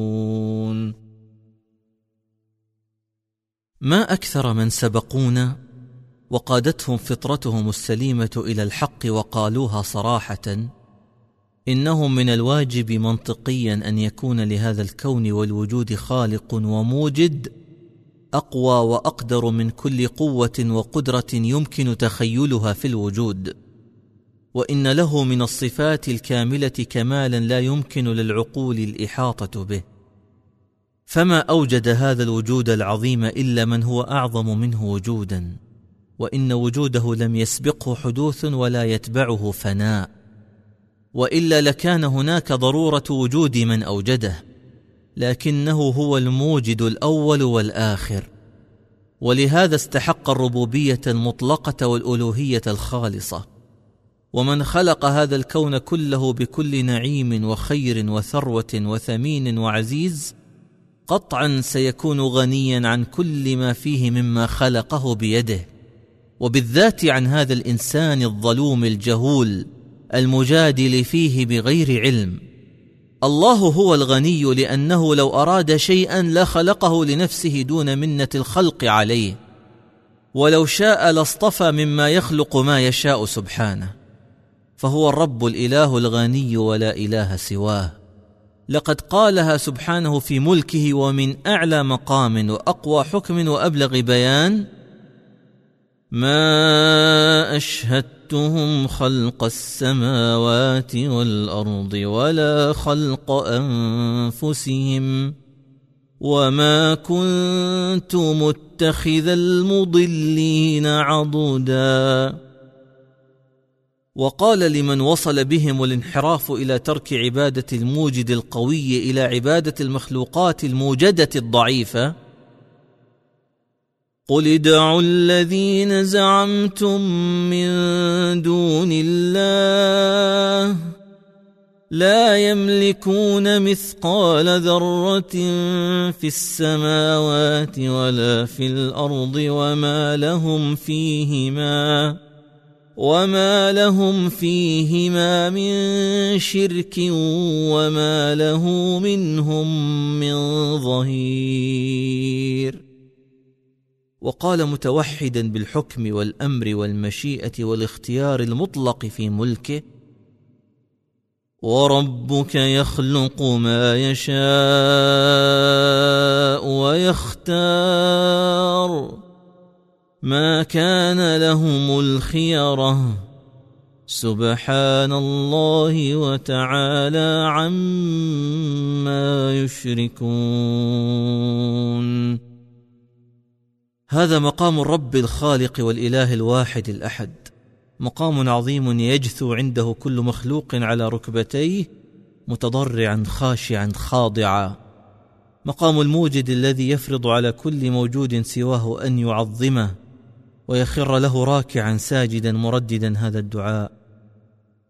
ربنا ما خلقت هذا باطلا سبحانك سبحانك فقنا عذاب النار. ربوبية الخالق هي الوصف العادل والنظرة السليمة للعلاقة بين الوجود والخالق. لأنها هكذا تكون سواء عليك أيها الإنسان آمنت بها أم لم تؤمن. فأنت بوجودك وحياتك وموتك وفكرك وجدالك مجرد ذرة هامشية جدا في زاوية نائية من زوايا محيط عالم المخلوقات الجبار وجودا وزمانا ومكانا. والحاجة لك أن تكون مؤمنا. ولولا أن الذي تجادل فيه قد كرمك على خلقه وفضلك عليهم لما كنت معتبرا وفق كل المقاييس في هذا الوجود. فلست الأكبر حجما ولا الأقوى جسدا. ولا الأكثر عددا ولا الأقدم وجودا ولا الأطول عمرا بين مخلوقات الله. وأي وزن لك في كون رهيب محكم بنجومه وكواكبه وأفلاكه الهائلة؟ وأن مصيرك كله بين يدي من يملك القدرة وهو من بقدرته واختياره أوجدك. وهو وحده من يكتب عليك الفناء ويقدر لك ما بعد الفناء وأنت راغم لا خيار لك فيما لا طاقة لك به. ولهذا لم يكلفك الله في ذلك أي تكليف تحاسب عليه وإنما جعل التكليف فيما لك فيه خيار واختيار في المعتقد والعمل وجعل الثواب والعقاب محصورا فيه.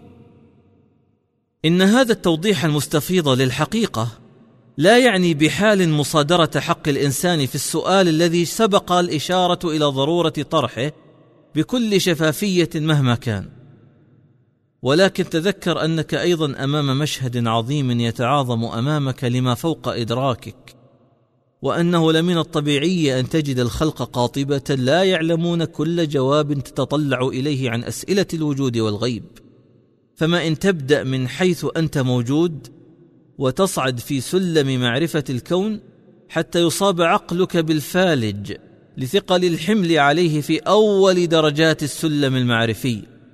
ثم لا تلبث أن تنقطع. فتتوقف عاجزا عن المواصلة من مسافة لا تمثل شيئا في ميزان الوجود المعروف علميا. فكيف بما لا يعرفه الإنسان؟ إنه بحق مشهد رهيب. يكشف ضعفا بشريا لا تملك معه سوى السجود خاضعا بعد الركوع خاشعا للخالق العليم الذي يحيط علما بما تعلم. وما لا تعلم من عالم الوجود. هذا هو خيار أولي الألباب. تقرير الربوبية والألوهية لله الخالق لكل شيء والوصول إلى هذا الخيار بحد ذاته نعمة من خالق الوجود سبحانه لأنه وجود من الوجود نفسه. ولا تصل إليه إلا بفضل خالقك الذي من رحمته منحك عقلا تدرك به هذا المسار الآمن بعلمه لا بعلمك. لتحدد مستقبلك بالإيمان به والعمل وأنت قادر. مكنك من ذلك بفضله قبل حلول موعدك مع التراب واللحد والظلام بعد مماتك. ولا يوجد في مواعيدك الدنيوية موعد مؤكد كتأكيد موعدك مع الموت. لقد انتهى الأمر. وتأكد الخبر أنك ستصبح رفاه منثورا. لا تحرك ساكنا ولا تسكن متحركا من جسدك بعد انفصال روحك منه عاجلا أم اجلا؟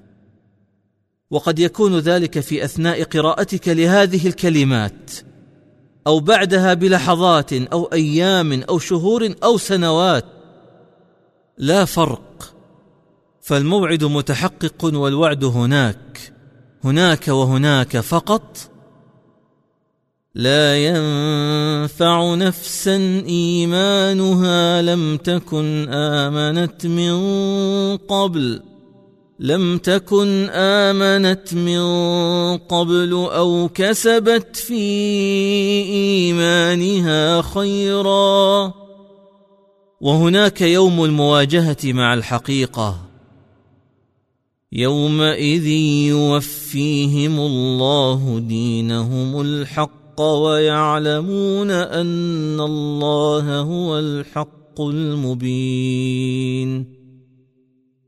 هذا هو مآلك الحتمي يا ابن آدم. سواء أقتنعت بذلك أم لم تقتنع آمنت أم كفرت أيقنت أم شككت. وفي النهاية منطوق الحكم الصادر عليك ينتظر مثولك هناك. لتسمع حكما نهائيا لا مستدرك عليه ولا معقب له ولا مهرب من تنفيذه. تتلوه اليوم بنفسك قرآنا وأنت في فسحة الدنيا. من عمل صالحا فلنفسه ومن أساء فعليها. وما ربك بظلام للعبيد.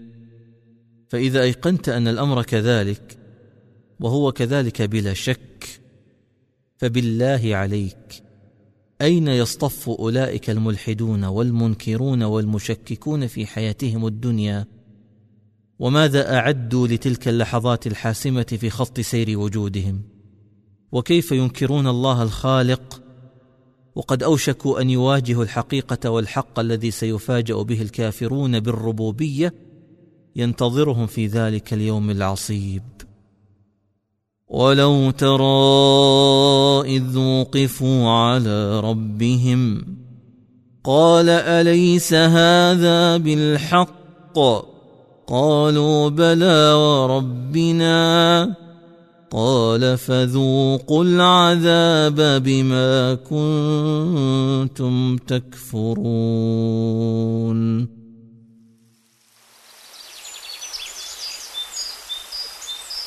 الصدود طائف من الشيطان.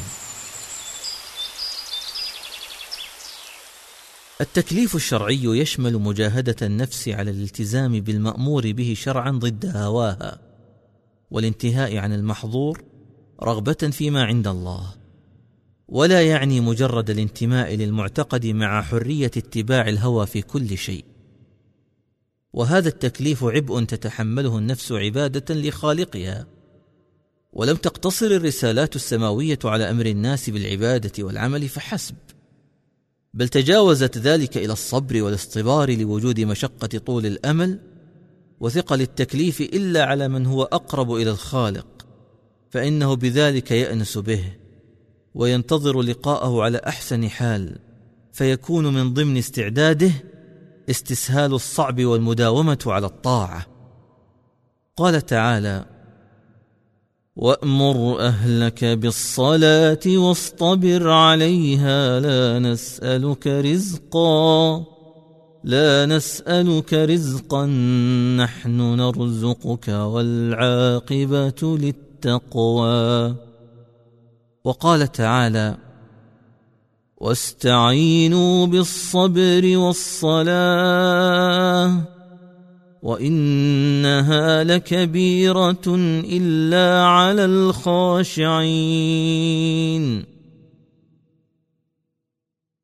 ويجب ان لا يقلق الانسان مما قد يجده من فتور بل ونفور أحيانا تجاه بعض الطاعات فهو ليس نفورا حقيقيا من وحي ولا كراهيه للدين وليس له تفسير محدد الا ثبوت حقيقه أخرى وهي وجود الشيطان الذي أقسم بربه ليغوين الناس ولا يضلنهم عن الصراط المستقيم ويصدهم عن ذكر الله وعن الصلاة. عن طريق التفافات شيطانية قطعها على نفسه أعاذنا الله منه وأخبرنا عنها القرآن حيث قال ثم لآتينهم من بين أيديهم ومن خلفهم وعن أيمانهم وعن شمائلهم ولا تجد أكثرهم شاكرين.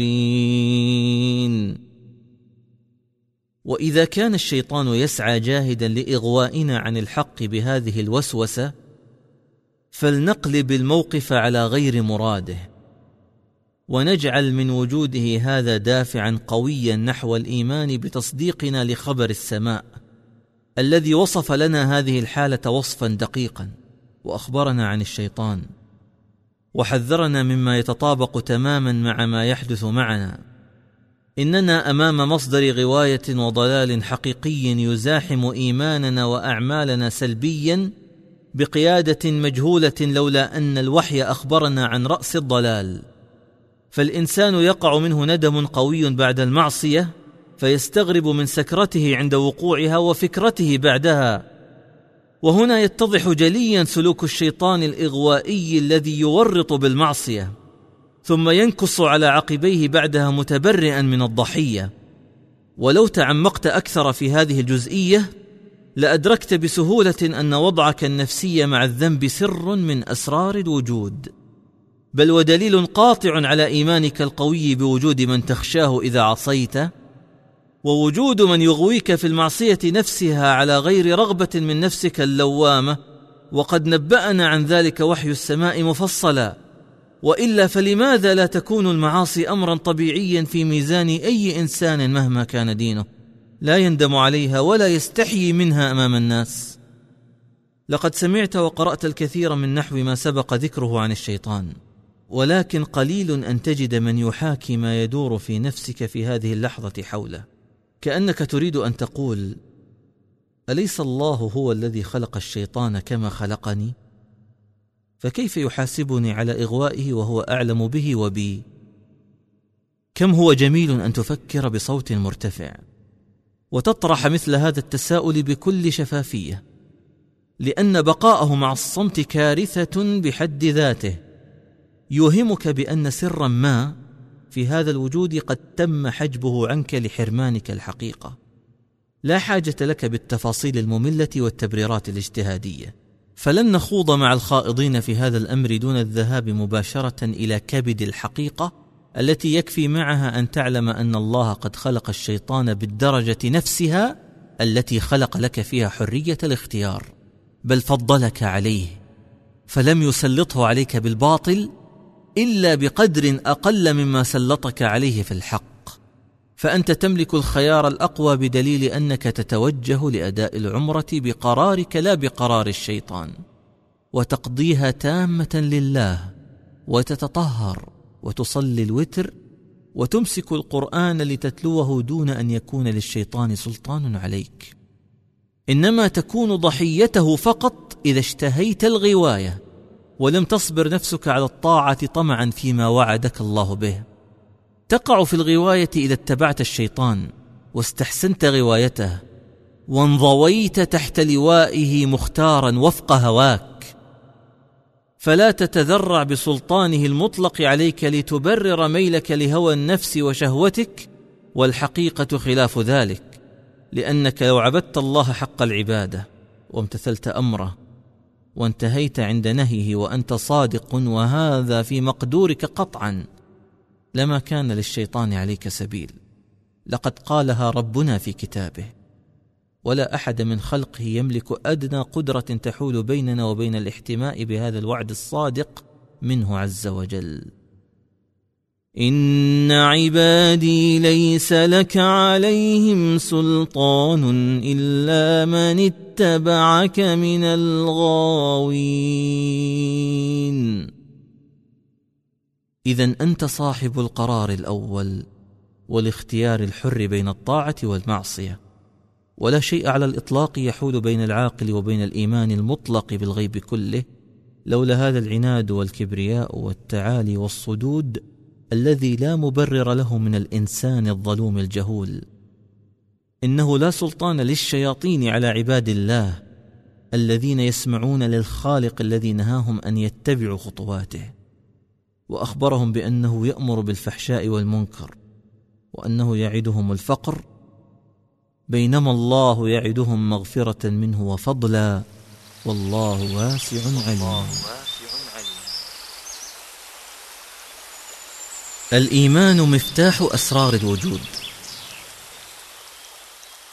ماذا على الإنسان لو آمن بالله واتقى وصبر وصابر؟ وماذا عليهم لو آمنوا بالله واليوم الآخر وأنفقوا مما رزقهم الله وكان الله بهم عليما. تالله لو لم يكن من الإيمان بالله واليوم الآخر إلا هذا النور والارتياح الذي يحقق سعادة الدنيا ووضوح الرؤية الفكرية فيها. وفهم الوجود فهما منسجما مع النفس والروح والفطرة. وملء فراغ حسي ومعنوي والاستنارة به لمستقبل لا نعلمه إلا من الوحي لكان ذلك كافيا للدعوة إلى الإيمان لذات الإيمان في الدنيا قبل ثواب الآخرة. فكيف وبالإيمان أيضا يتحقق الأهم ويندفع الأخطر؟ ألا وهو نجاة المرء في الآخرة من العذاب وفوزه بالجنان. إنها نعمة الإيمان التي لا يدركها إلا من انغمس في نعيمها بفضل الله الذي هداه لذلك. فبالإيمان بالله فقط تتلاشى العقبات النفسية وتتفتق المسالك في الفكر والكون قاطبة بحيث لا يستعصي على الإنسان فهم شيء من أخبار الغيب الكبرى مثل الوحي والرسالات والعبادات والإسراء والمعراج والأنبياء. والملائكة والشياطين والموت والحياة وحياة البرزخ والبعث والجنة والنار والخلود وكل ما لا نعلمه بلا حدود ولا قيود لأنه آمن بمن هو أعلى من ذلك كله فيكون الإيمان بها متفرعا من الإيمان بالله العظيم وهذا الإيمان يقتضي التسليم المطلق لله دون أن يخضع الوجود كله أو بعضه للتصورات والقوانين البشرية التي هي جزء من كل لا نعلمه أيضا. ومن هذا المنطلق تحديدا نذكرك بإيمانك بالله. وندعوك يا أخي إلى أن تنعم وتعلم أنك بخير ما دمت قريبا من الرحمن الرحيم. فعش حياة السعداء واستعذ بالله من شر نفسك ومن الشيطان ووساوسه. وافتح آفاق ذهنك كي تفكر في كل اتجاه واعلم أنك لم تحط علما بكل احتمال وارد وجودا بقدرة الله تعالى. لا أقول إن كل ما يمكن أن يخطر ببالك ممكن أن يكون بل سأذهب إلى أبعد من ذلك لأقول لك إن كل ما لا يخطر على بالك أيضا ممكن أن يكون دون حصر بقوانين الطبيعة المألوفة.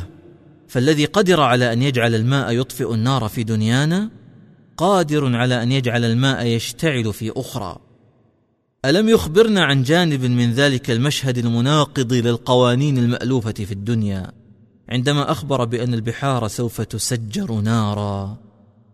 وإذا البحار سجرت يا لها من سطحية يقع فيها بعض من يتكلفون بوضع صور البراكين المتفجرة من داخل البحار ثم يستشهدون بهذه الآية. ليوهموا الناس بإعجاز أو إنجاز ليس هو المقصود بالآية الكريمة بينما الأمر أكبر وأجل من ذلك ولا مقارنة ولا مقاربة. الأمر قوانين جديدة تظهر للوجود أو أخرى موجودة فتتبدل بالكلية بقدر وقدرة من أوجدها من عدم. لا بد أن تتصور حقيقة هذا التبدل. فهو ليس امتدادا متدرجا بل انقلاب رأس على عقب. فالقادر الذي خلق الجاذبية لشد الكتل في اتجاه الأجرام التي تكبرها قادر أيضا على أن يجعل تلك الكتل الصغيرة تنطلق من الأجرام الكبيرة نحو الخارج أو بكل اتجاه عموديا أو افقيا أو دائريا أو لولبيا أو غير ذلك. لأن من خلق كل شيء فهو حتما قادر على كل شيء. إن كل أمر مستعص في هذا الوجود يصبح بالإيمان وكأنه معلوم بمجرد الإحالة إلى الله القادر على كل شيء. وما أجملها من عبارة مليئة بالعبودية والاستسلام لله أن نقول عند كل غموض الله أعلم. نحن لا نملك أدوات جبارة نتحسس بها أسرار الغيب سوى تصديق خبر الوحي. وإقحام الحواس البشرية في محاولات اختراق حاجز الغيب كمن يقيس درجة الحرارة بالمتر أو الياردة. ويستحيل الاستدلال البشري على الحقيقة والمعرفة الوجودية المجردة حتى بتلك البدهيات الدنيوية والمسلمات المنطقية الدارجة على إثبات الغيبيات دون التسليم المطلق لله الواحد القهار. وكيف تكون تلك البدهيات حاكمة على المنطق الغيبي؟ وجميع قوانين الحياة الدنيا ستختلف تماما عن تلك التي ستكون في الحياة الأخرى بعدها. وهو ما أشار إليه القرآن بعبارة صريحة عن أول خطوة في عالم الآخرة يوم تبدل الأرض غير الأرض والسماوات وبرزوا لله الواحد القهار. وقد تجد من يقول في نفسه وكيف لي أن أصدق ذلك؟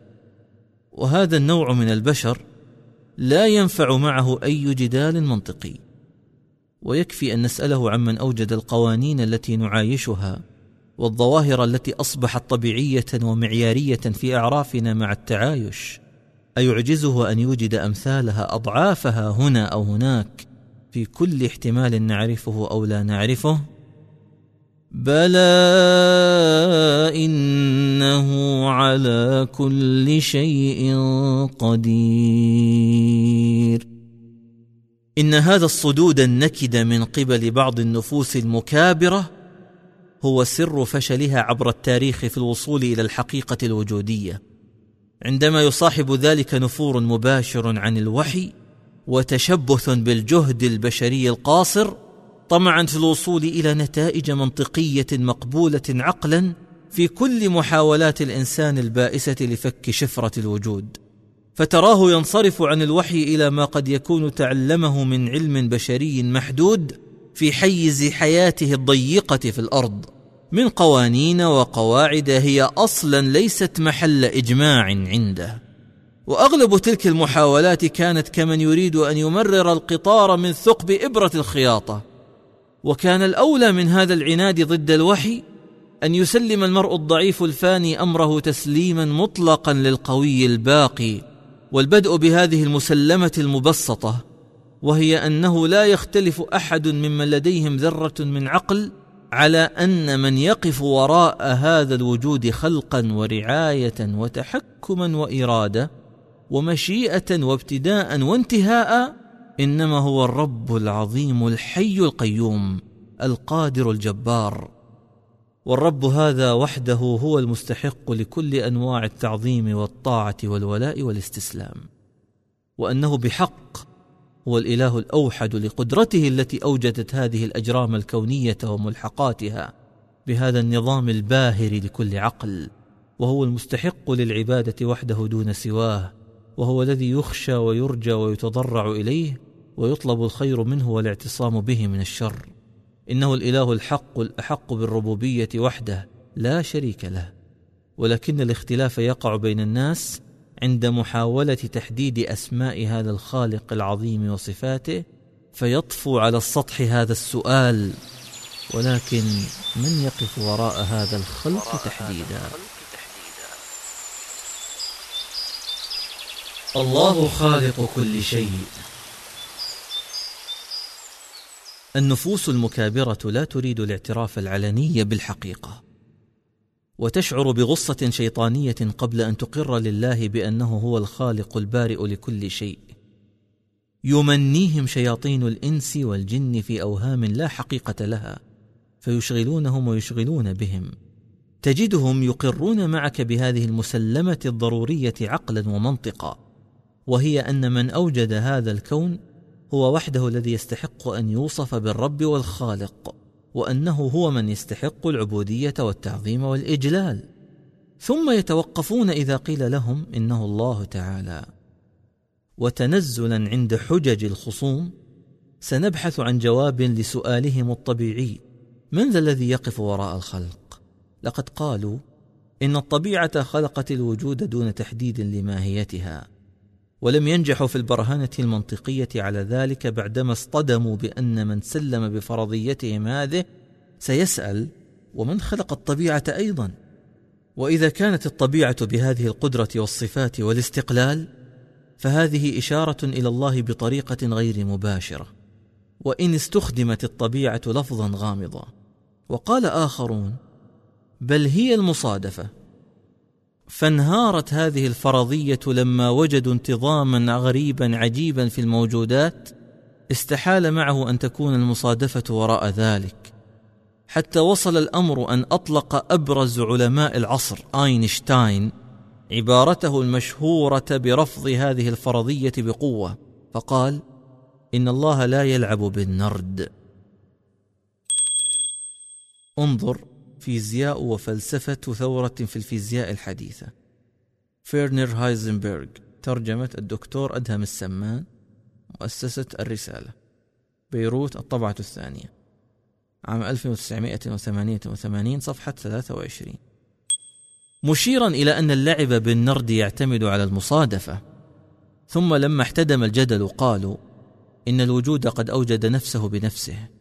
وكيف أوجد الوجود نفسه؟ قالوا لا ندري. وهكذا فرضيات وتخمينات عشوائية يصدقها قوم ويكذبها آخرون.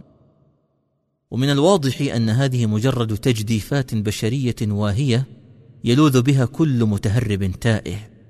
وافتراضات غامضة تعصف بها رياح الخلاف الفكري بين البشر. وعناد قبيح يرفضه العقل الصحيح والنص الصريح.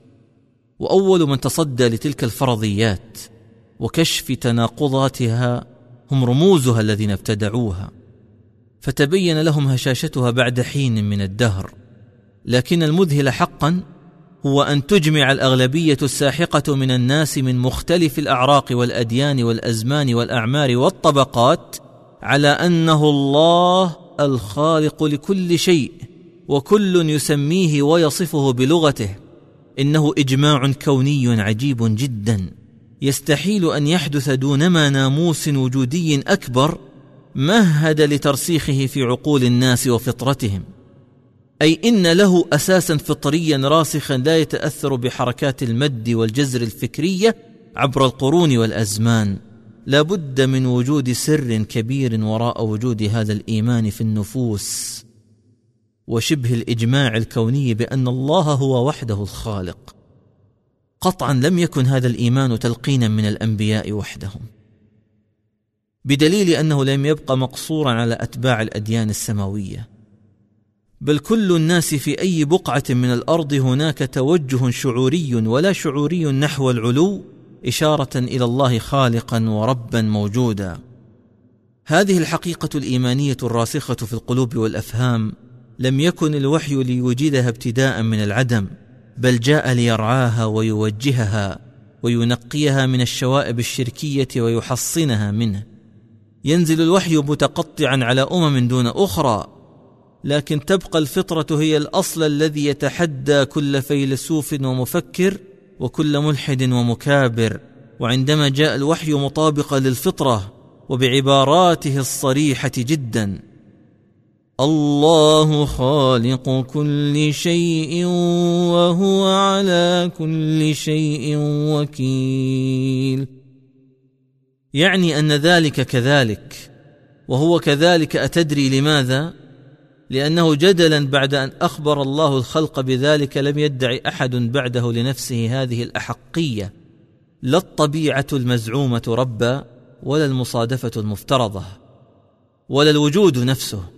وذلك إما لعدم وجودها فاعلة في هذا المجال أصلا أو لعدم وجود أثر لها في ذلك أو لضعفها أمام خالقها ومن ثم فهي من خلقه وخاضعة تحت حكمه. وكل ذلك لا يؤهلها للربوبية ولا للألوهية. ومن ثم انتهى الأمر منطقا وعقلا وبرهانا بأن الله سبحانه هو خالق كل شيء. كل من أنكر ذلك فهو مضطرب من داخل نفسه. يعلم يقينا أنه لا يقاوم هذا القدر الوجودي الجارف بأن الله خالق كل شيء وهو على كل شيء وكيل وليسأل نفسه سرا ثم لينظر في جوابه لها. قضي الأمر. لم يعد خيار أمام العاقل إلا أن يقول آمنت بالله وحده لا شريك له وبكل وحي جاء من عنده.